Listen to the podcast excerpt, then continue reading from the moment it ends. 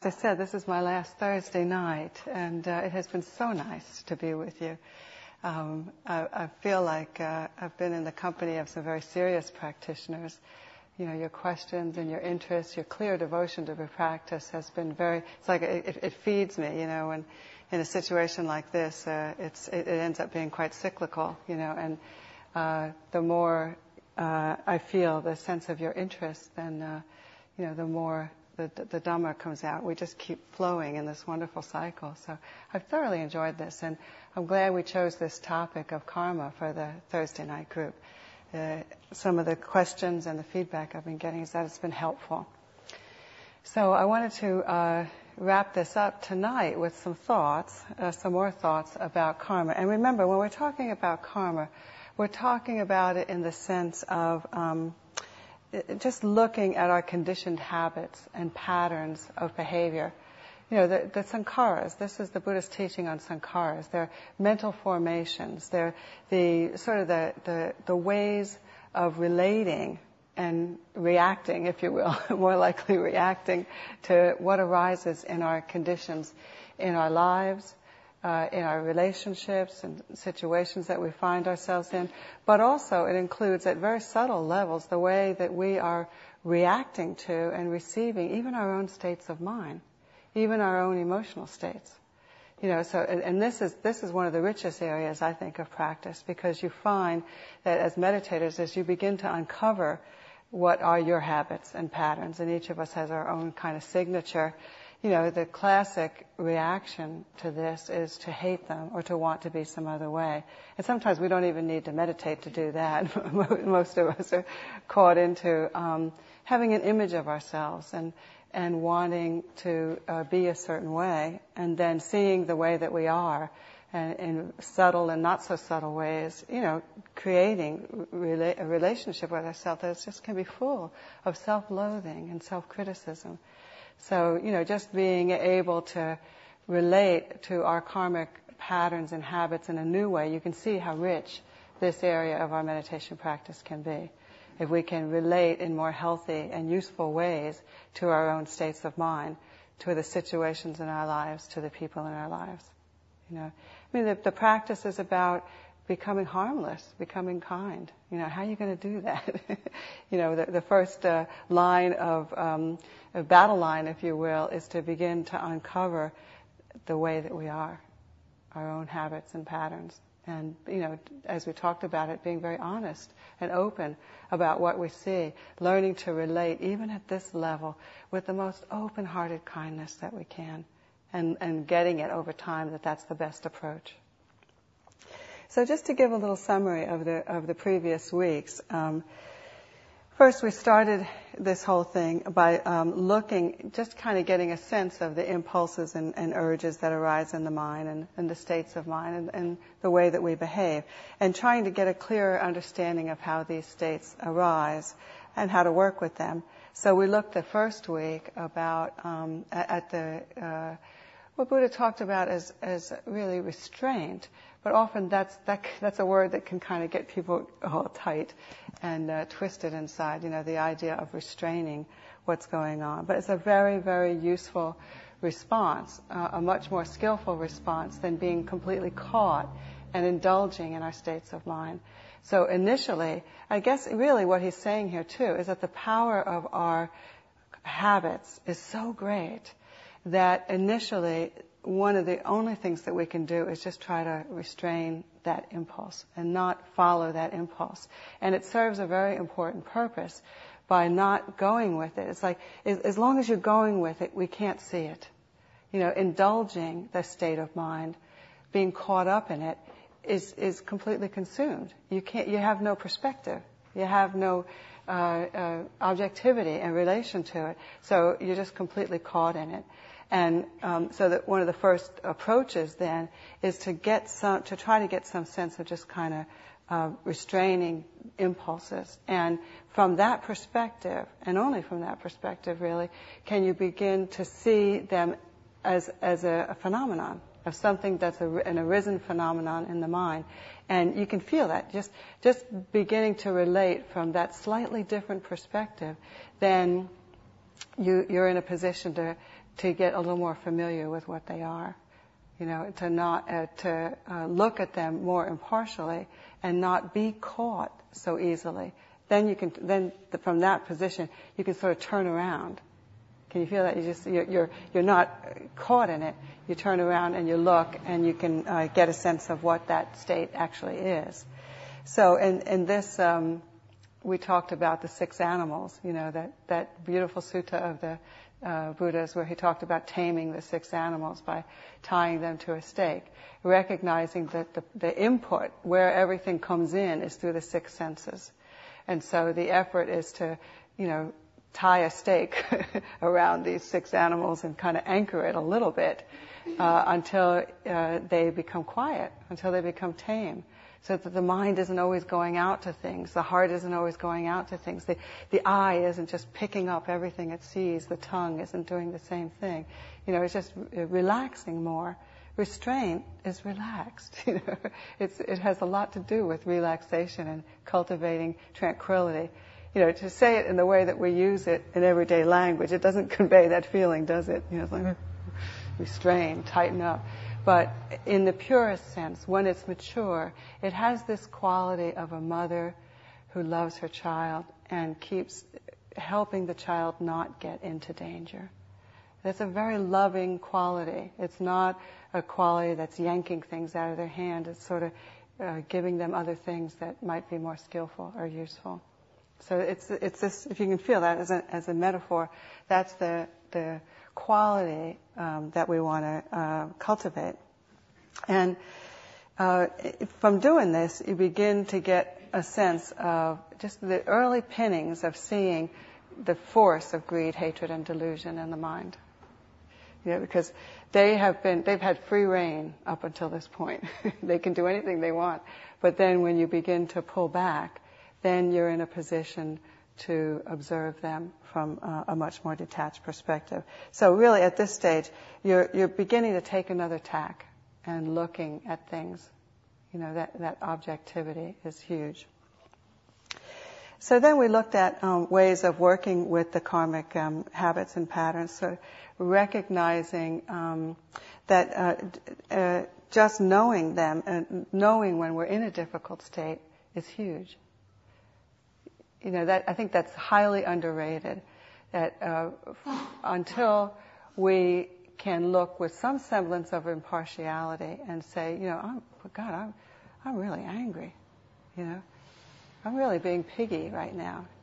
Then you can feel the, the, the shift that's taken place from being piggy or being angry, you know, just completely caught in those states of mind versus having um, this sense of, wow, this is really, I, I can feel what this, this, I know this state. I can name it. I can feel what it's like. Can you feel that? It's like it's very different. It's a very distinctly different experience. You're not lost. And from that um, vantage point, then one is able to begin to um, investigate. And investigation in the Buddhist teachings has to do with getting a sense of what it's like. You know, it's, yes, it's finding out, getting clearer as to what the state of mind is. Yes. So sometimes you have to poke at it and, you know, what are you? You know, am I pissed or am I just sort of irritated? You know, and get, try to discern the subtle differences between different states of mind. You know, so, so you have that aspect of it. But it really, the investigation as we talk about it in practice has, has more to do with making contact, with feeling what it feels like to be in that state. Feeling what it, you know, and this is sort of the beginning, middle, and end part of practice. Feeling what it's like as it comes up, feeling what it's like to be caught in it, feeling what it's like after it's all over, you know, bleh, that kind, you know, and really like bringing those moments fully into awareness and letting the magic of mindfulness Let, letting, letting mindfulness do its magic, you know, which is, uh, and that, that's a wonderful thing that begins to get cultivated too. It's like, as the more you're able to do this, then one gets this sense of the power of mindfulness. You know, we think that we're the ones that have to smack ourselves around to stop being angry or piggy or whatever, you know, but really one begins to get a sense that that hating ourselves when we're in these states is useless. It actually does more harm than good. You end up in a whole nother, you end up in these cycles, these twisted states of mind that just go on and on and on. You know, there's like no end, you know. You, you, you hate something, and then you hate that you hate it, and then you hate that you hate that you hated it, and it just goes, it just goes on and on and on, you know. You, you got to find a way to snap out of it. And what's happening in this uh, phase of practice is beginning to get a certain trust, open to a whole new approach, a whole new approach, which is just direct experience, not just direct, it's direct experience, you know, that, that if we dare to allow ourselves to feel what it's like to be in these states of mind, then, and, and, and do that repeatedly, repeatedly, repeatedly, no matter how bad. And I mean, this phase of practice, I, I call it sort of the nausea phase, you know, because it's like it, when you're speaking ill about somebody, it's like black gunk coming out of your mouth, you know. When you're caught in a in a hateful state of mind, it's like hammers, you know, bashing you down and bashing down. It's like these states of mind only have to be felt directly. We're not stupid, you know, we get it when we just trust this process. And I think what's going on in this phase of practice is you're really getting to where you can trust it. You can trust the practice, the processes of practice. And that's great. That grows and grows and grows over time as it gets more and more imbued with wisdom, as you get more and more understanding that uh, not only about the methods of practice, but Uh, the quali- what's going on with these states of mind. You know, the more we understand, the the more objective we become. And when we get objective, then we're really well positioned to contemplate these processes of mind. So w- when we aren't caught up, then you can begin to get the insights of insight meditation. This is this is insight meditation. Well, what are those insights? You know, from this vantage point, then you can begin to see very directly that I don't care what the state of mind is, it doesn't have a very long life. It ri- rises and it passes away. And over time, you know, one begins to trust in the truth of anicca, you know, that it's, these things are impermanent. And, you know, if it's difficult and you're just trying to feel the harm of it, you can trust that, well, that's an impermanent state anyway. You're not going to have to endure it very long to get it, you know. It, it's going to move. You, you, we get to see that every time we get caught up in them, we're suffering. So this grabbing, you know, B- Buddha talked about tanha, clinging, uh, and grabbing as sort of the, the, the, the suffering uh, um, of our experience. Well, you know, we just can see that every time we're caught in these states, grabbing in that way, then we're suffering. And and the most important one, I think, is you begin to see over time that you're not making any of this happen. You're not bringing these states up. They're coming up on their own. And as you trust practice more, you're also seeing you're not making them go away either. It's all happening. And this posturing yourself as the knower of it all gets stronger and stronger. Can you feel that? It's like you, you can pull back and you're the knower. You're not the one that's making it happen or making it stop or any of it. You're just the knower, and the knower and the experiencer of it. That's, that really pays off as the years of practice go by. You know, that, that, posture will strengthen a lot as well. And, and finally, in that last uh, last week, we looked at um, the importance of turning um, turning to these skillful states. We're not always being unskillful. Every time we talk about karma, we only we only talk about the, the bad karma, you know. And uh, there there are there are also highly conditioned, skillful karmic karmic acts. And we behave well. We all behave very well. And, and the point is that maybe because of our propensity for self-loathing, We're not tuning into these times enough. We need to tune into our goodness a lot more than we do, so that every time that there's a kind moment, when you re- restrain oneself from saying something unkind, maybe there's an impulse to, to gossip or talk about somebody behind their back, and and you don't do it. You know, those moments are great. That those they really have. We really have to see those moments and, and let the heart be happy. Let the heart experience what it feels like to be kind, to be good. You know, uh, they're, they're as much our teachers as feeling the pain of um, unwholesome states. And that's, I mean, that's, I like that. That's kind of like a little carrot in practice, you know. It, it's, um, we, we get lost in thinking that it's all bad. There's so much, there's so many happy, good moments. And I think because of our preoccupation with other things, we're missing them. So, so the effort here is to tune in more and let that do its magic on us as well.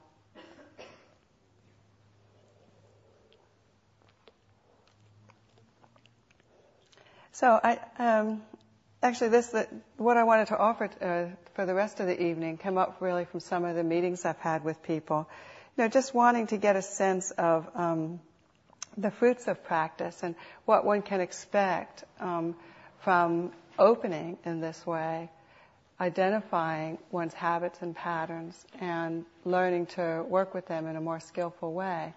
And this, these, these thoughts come from my own practice and from um, talking, as I have through the years, with many, many other practitioners, and really getting a sense that there's definitely patterns here. There's definitely things, kind of um, signposts and, and uh, things that one, are quite common.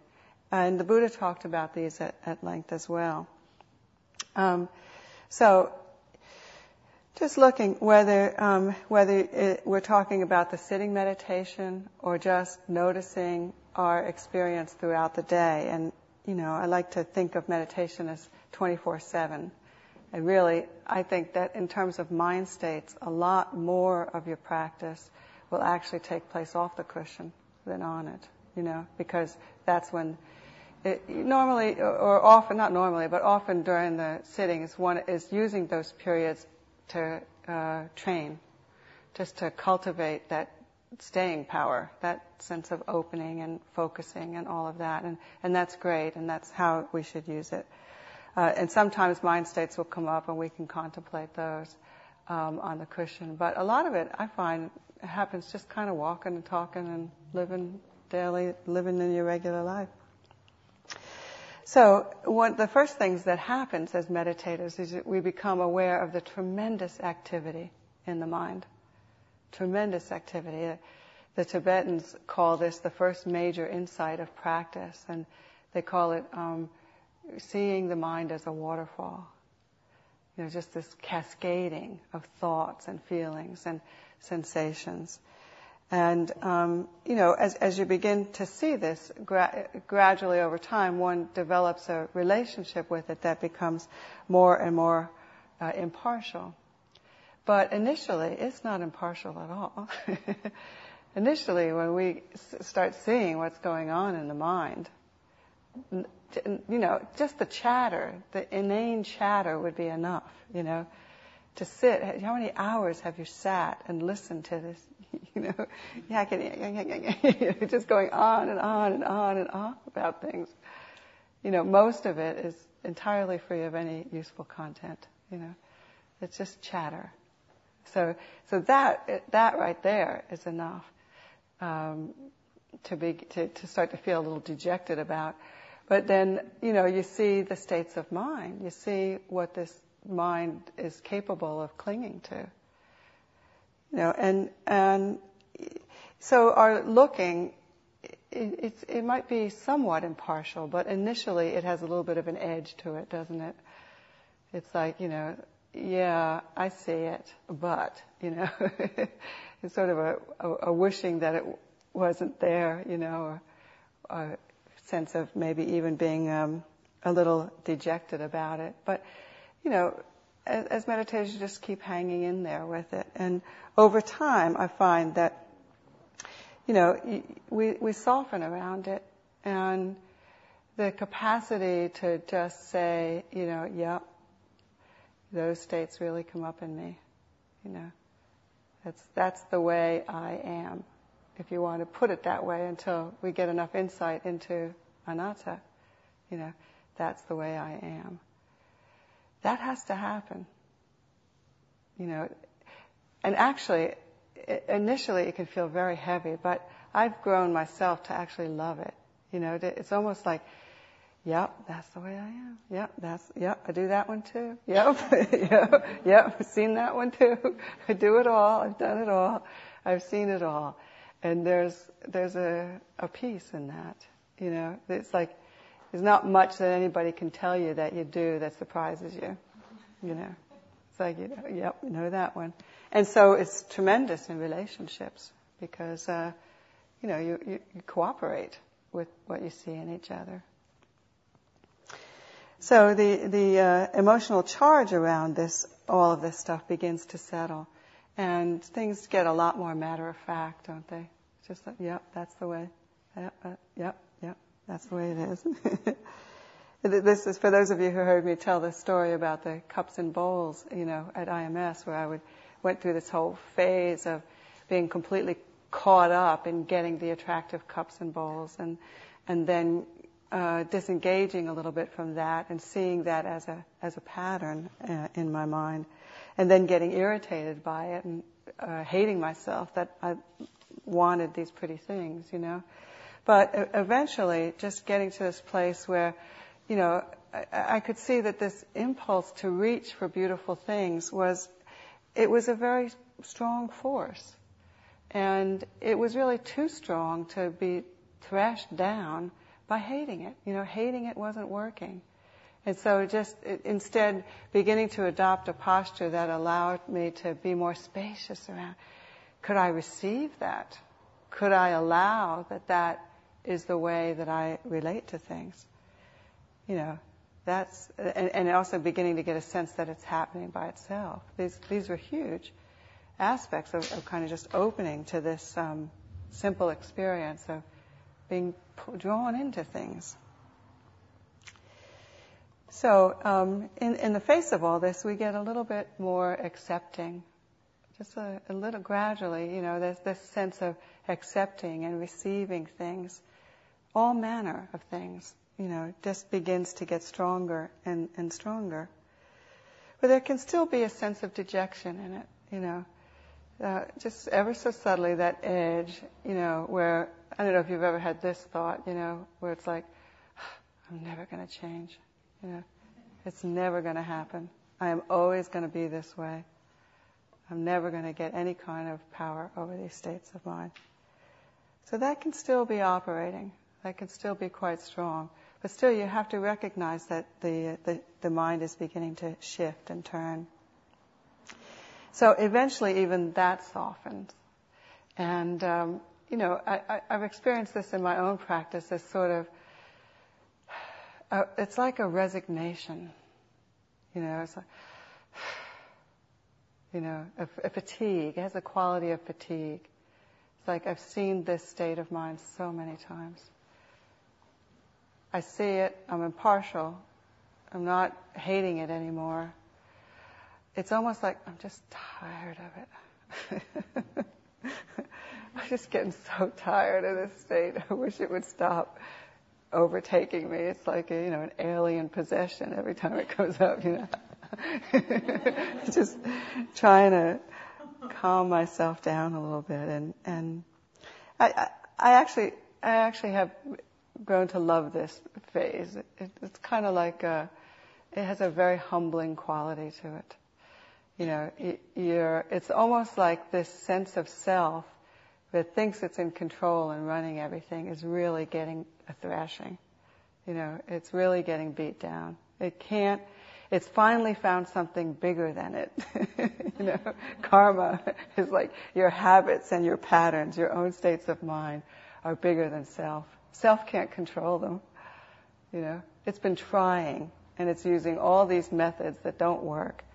And after months and years of practice, you, you know, you're starting to get it, aren't you? It's like, it does, it's not working. Hatred doesn't work. You know, restlessness and agitation and worry don't work. You know, doubt and confusion, beating up on myself, they just don't work. You know, so all you're left with is, this is kind of like, oh. there's, there's no place to go, you know, there's nothing to do. You know, Ajahn Chah talks about this, you know, you sort of get to this place where the mind can't go forward, it can't go back. There's just no place that it can go. This is great. It's great stuff, you know. This is right where you want to be. So just experiencing this, you know, for myself, it sort of felt like an exhale. You know, it's like... And that, it was like that for a while. It just, you know, it had, it didn't pick it back up again. But after a while, it does. It's like, you know, every exhale has an inhale, even these, you know. And there was this, finally, after a while, might have been months, could have been years, don't remember, you know. It's like, it was like, um, that inhale is like, it has this, it, it's, it's really where practice is getting interesting. It's starting to uh, take on a life of its own, if you can feel it. Because what's happened is y- you have a, enough experience to see that it's all just happening and there's not much I can do. Everything I've been doing doesn't work. And you let go. You just let go. And then you can breathe in the next moment, which says, well, what is all this stuff anyway? You know? It's sort of, can you feel it's like there's interest finally. It's not completely caught in it. And you can feel the factors of enlightenment beginning to take root. There's interest. There's a new vitality. There's a peace around it all. There's tranquility because it's like, um, uh, you know, I, I'm okay with this. I'm okay. This is what's happening. I'm not quarreling with it anymore. There's awareness, you know, mindfulness. Uh, there's wisdom. There's enough understanding to know that the hindrances don't work. Let's try a new tack, right? These are all the factors of enlightenment. So the mind just starts to get brighter and lighter, and it, it's much more interested. And then you can turn to these states of mind and um, get some sense, you get a much deeper sense of them as a risen phenomenon. A much deeper sense of being caught in them as suffering. A much deeper sense of it, it's, it's none of it's under my control. I can let it go.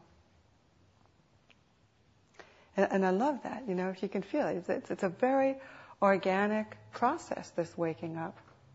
You know, it, it's all predicated on mindfulness. All we've done to get to this place is pay attention. That's all we've done, really. If you've done more than pay attention, then you're back in the soup. You know, so it's just kind of impartial. Pay attention, feel what it feels like, and let that do its work.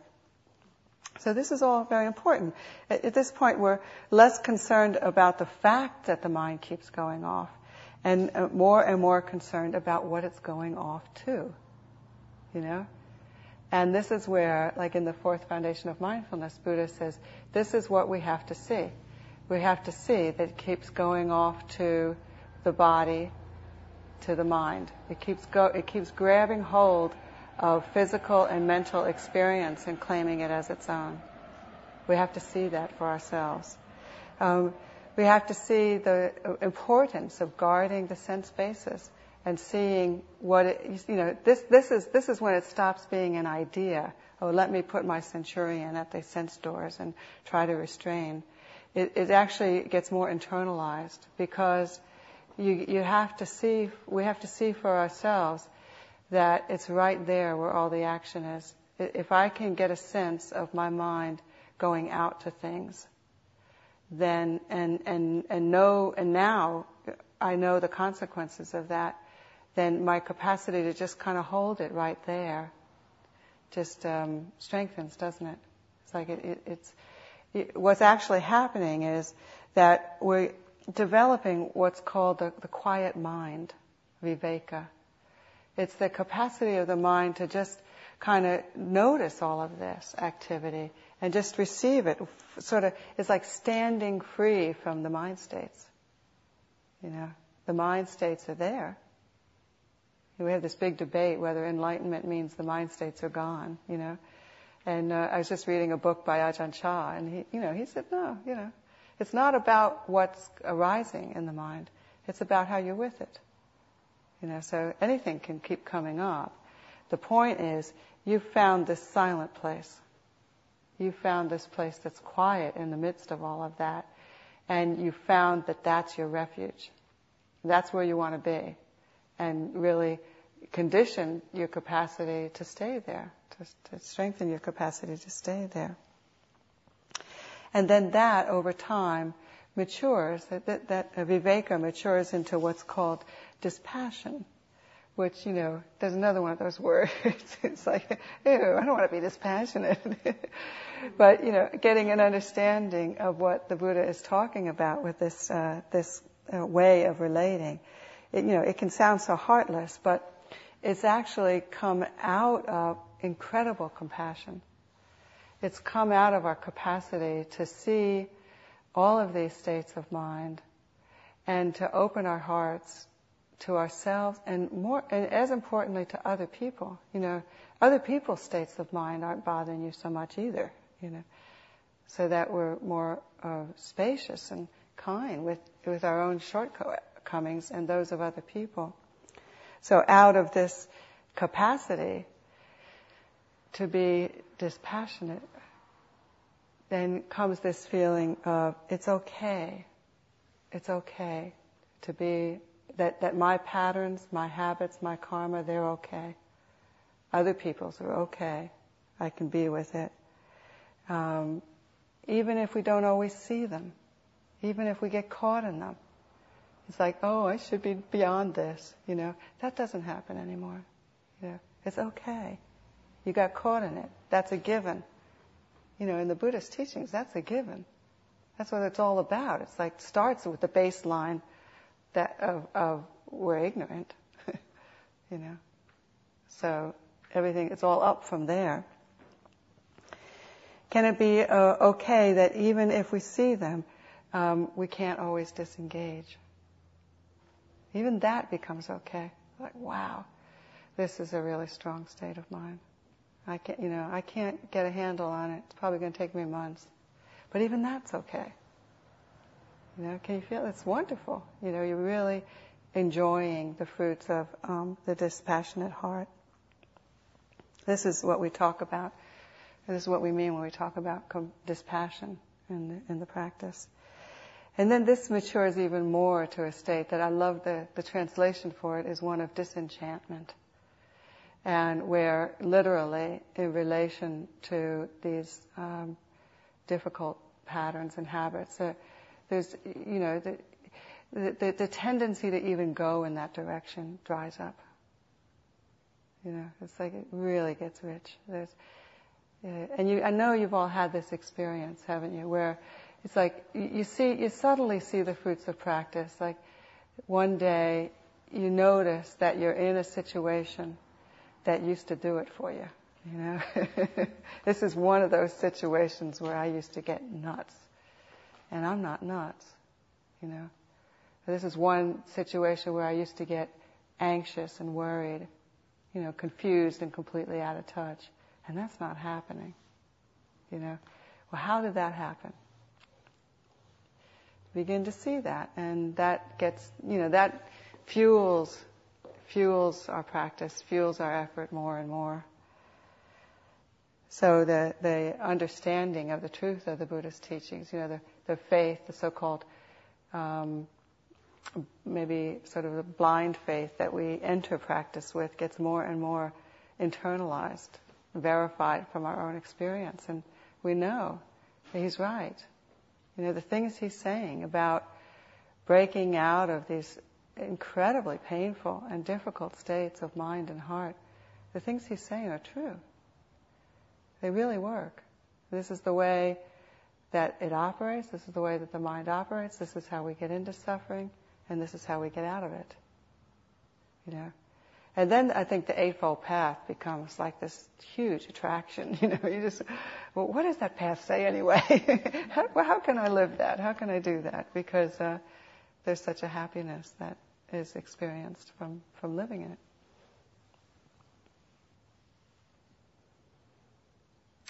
So I hope this is helpful. I uh, wanted to tie some things up tonight and leave a little time for some questions to see if you have some questions or maybe some comments about all of this. I, I know that you have experiences of your own that might be useful to talk about. Yeah? Maybe I didn't hear you right, but you said you were talking about kind of the negative states it sounded like, and that you find that you're not creating these. Right. It's one of those paradoxes. Possession? Yeah. Yeah, that um, that um, they they arise. They arise. I mean, if you could, if you could not be angry ever again, wouldn't you not do that? So, you're, so there's something in it that, that whoever it is you think you are isn't the one that's running it. You know, that these, it's sort of a, a mental phenomenon are just kind of following their own rules, their own laws. They arise. And that's, that's, that as an insight is huge, because if that's true, then I, I don't need to be making such a fuss about them. I don't need to hate myself when I'm in them, and I don't need to completely get caught up in them when they arise. I don't have to believe them, which is actually the greed. We relate to them with greed, hatred, and delusion. So the, this, this greed, which we call greed, but in this sense it's much more subtle. It's a movement of the mind to Um, identify with it, to become that. And if we're not doing that, then we've just become it and we hate that we did. Right?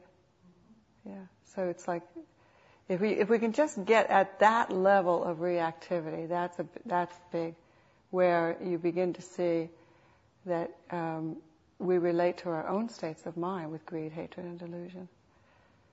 And just kind of soften around that. That's ninety percent of it right there. Yeah. I mean, that's what I, I, I jokingly talk about lowering my standards in practice, but I used to have this uh, standard that somehow my, the mind was going to become completely pure and clean and none of these states would ever come up.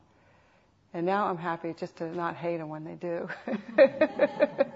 You know, or not get caught in them. Yeah. A lot easier.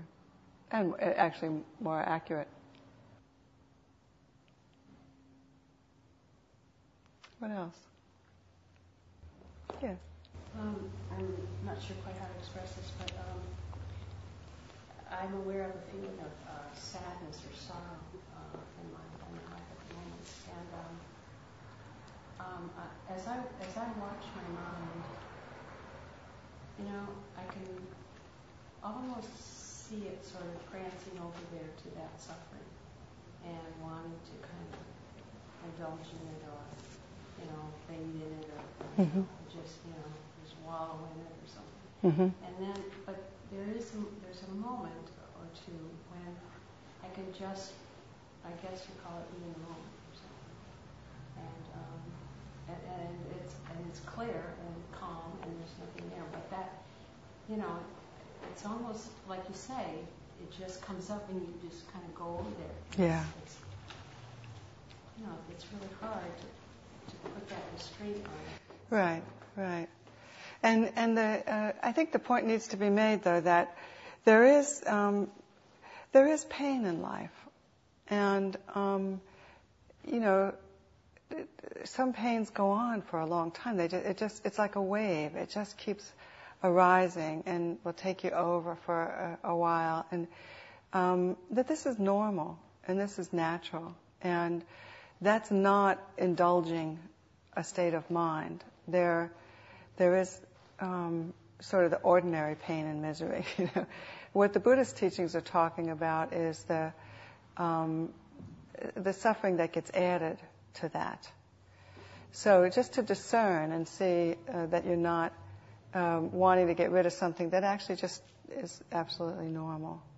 To, to feel a sadness for loss of a loved one or difficult situations or something like that. That's fine. Those, that runs its course. The thing is, if there's a going out to it, it we can, I mean, there's a way that um, even painful situations um, are attractive because they give the, the sense of self something to get caught up in, something to become identified with. This is who I am. I'm this miserable person who's having a hard time, you know. And that's what you want to look out for. So just discern those two, okay? Does that help? Yeah. Yeah.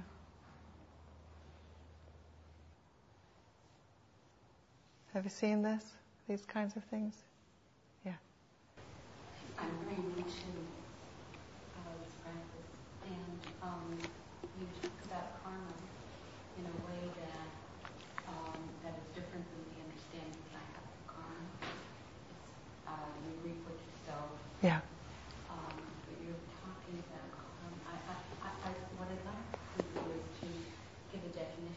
Yeah. Yeah. Yeah, we talk about it in a number of ways, and, and you're right, it does, um, uh, karma, it actually means action. So it's like, um, it, it has to do with the um, intention behind action and the consequence of all of that. So w- when we look at um, karma, there's really two ways to look at it. It's the action itself, which is the momentary creating of a pattern or a habit. Because basically when the way that we act has a momentum and it creates a condition that um, makes us more likely to act that way again, you know. Um, so it has to do with that. But then there's what we call vipaka or vipaka, which is like the um, accumulated outcome of past action. So that, that momentum that gets created by the way that we behave is what's arising now. Like, you know, when you sit on the cushion and there's all these thoughts and patterns and activity, you know, this mental activity, that's um, the outcome of past actions. I mean, it could be a simple, just to give you sort of a mundane example. Um, you know, if one is uh, has too much going on in their life, you know, there's just way too many things, too many uh, irons in the fire. And then you go and sit down and meditate and expect your mind to be still. Well, you know, what you get instead is this flood, you know, of all of activity because of all of the um, things that we have going on. It's like, you know, you can't, that's the outcome, this flood of activity. It's like you go to lay down at night and you can't go to sleep. Well, your mind's been all day. It can't just stop. It's got a momentum, you know. So it's the it's that level. Yeah. Yes. Sorry. So what we're talking about is really the whole range of human emotions. Mm-hmm. Is uh, acceptable. It is uh, there. It's only the question of how we look at it. Yes.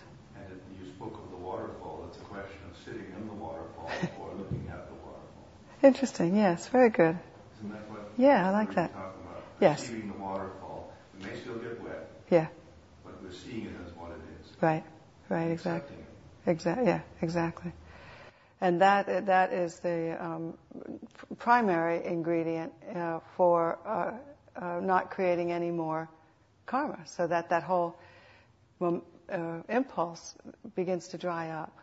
You know, where. Um, When there's no more unwholesome karma being created, the mind just gets quieter and quieter and quieter. All that's happening is sort of the residual effects of yesterday's karma. And those fizzle out after a while. And at that time, are you creating wholesome karma? The um, well, in a way, at, at, at that time, you're a Buddha. You're, you're not creating anything. Yeah, they, a, a Buddha can't create unwholesome. unwholesome. But it's not ac- entirely accurate to say that they're creating wholesome. They're really just being. They're just kind of. It's a fine point. If, yeah. If you're if you're if you're having behavior that's creating unwholesome uh, karma, and you start paying attention and holding it in a different way, that is other type Yeah. Is that you were saying earlier? Yeah. You know, we create a wholesome karma. Right. Too. Right. So that way of, of working through the unwholesome karma is in, yes. at the same time creating some wholesome karma. Right. Right. It, just consider that the, the wholesome and unwholesome fall into um, these these two categories. Um, to elaborate on those, Buddha said that there were six uh, bases for action, six um, kinds of intention, and um, three are unwholesome, and those are greed, hatred, and delusion. Okay, and then the three are um, wholesome, and they're non-greed, non-hatred, and non-delusion. So um, if you can just imagine, which, I mean, at least from where we are now, we can only imagine, I think, what a mind and heart that has no greed, no hatred and delusion in it is like.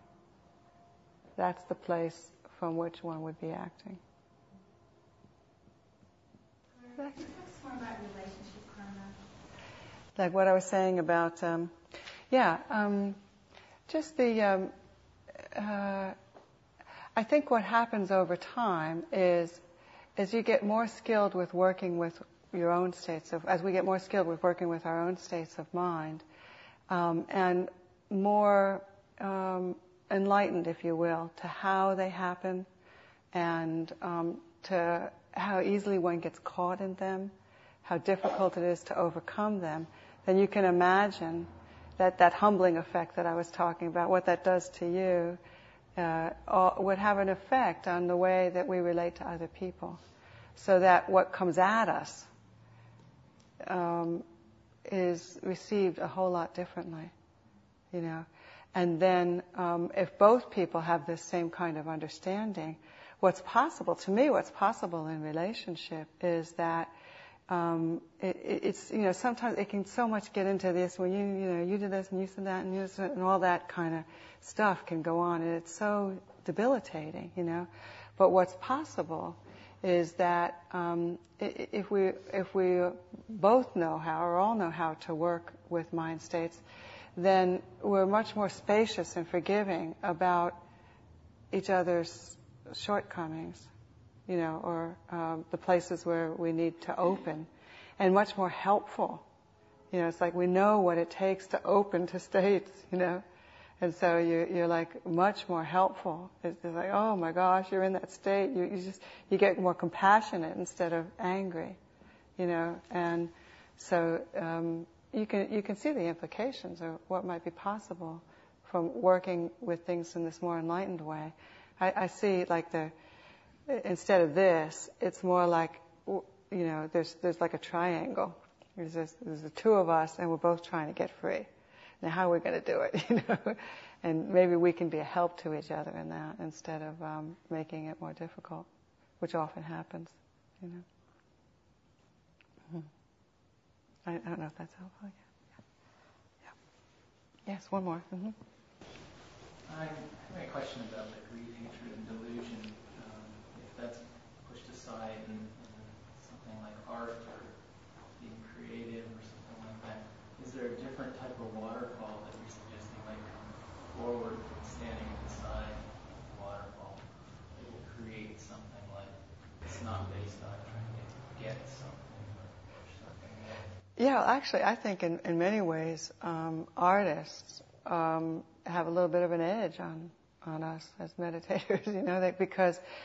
Um, what it takes to do that is just, in many ways, what it is we're trying to do, which is to get ourselves out of the way, so that what would interfere with the creative process would be wanting it to be a certain way, hating the way it is, you know, it, being deluded about the whole experience. So that uh, the more that one can free oneself from these states of mind, I, I think it's quite common to find very creative channels opening up.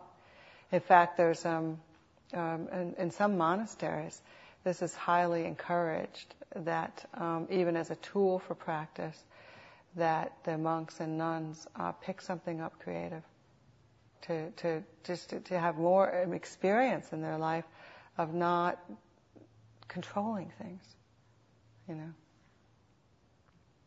It's their passion that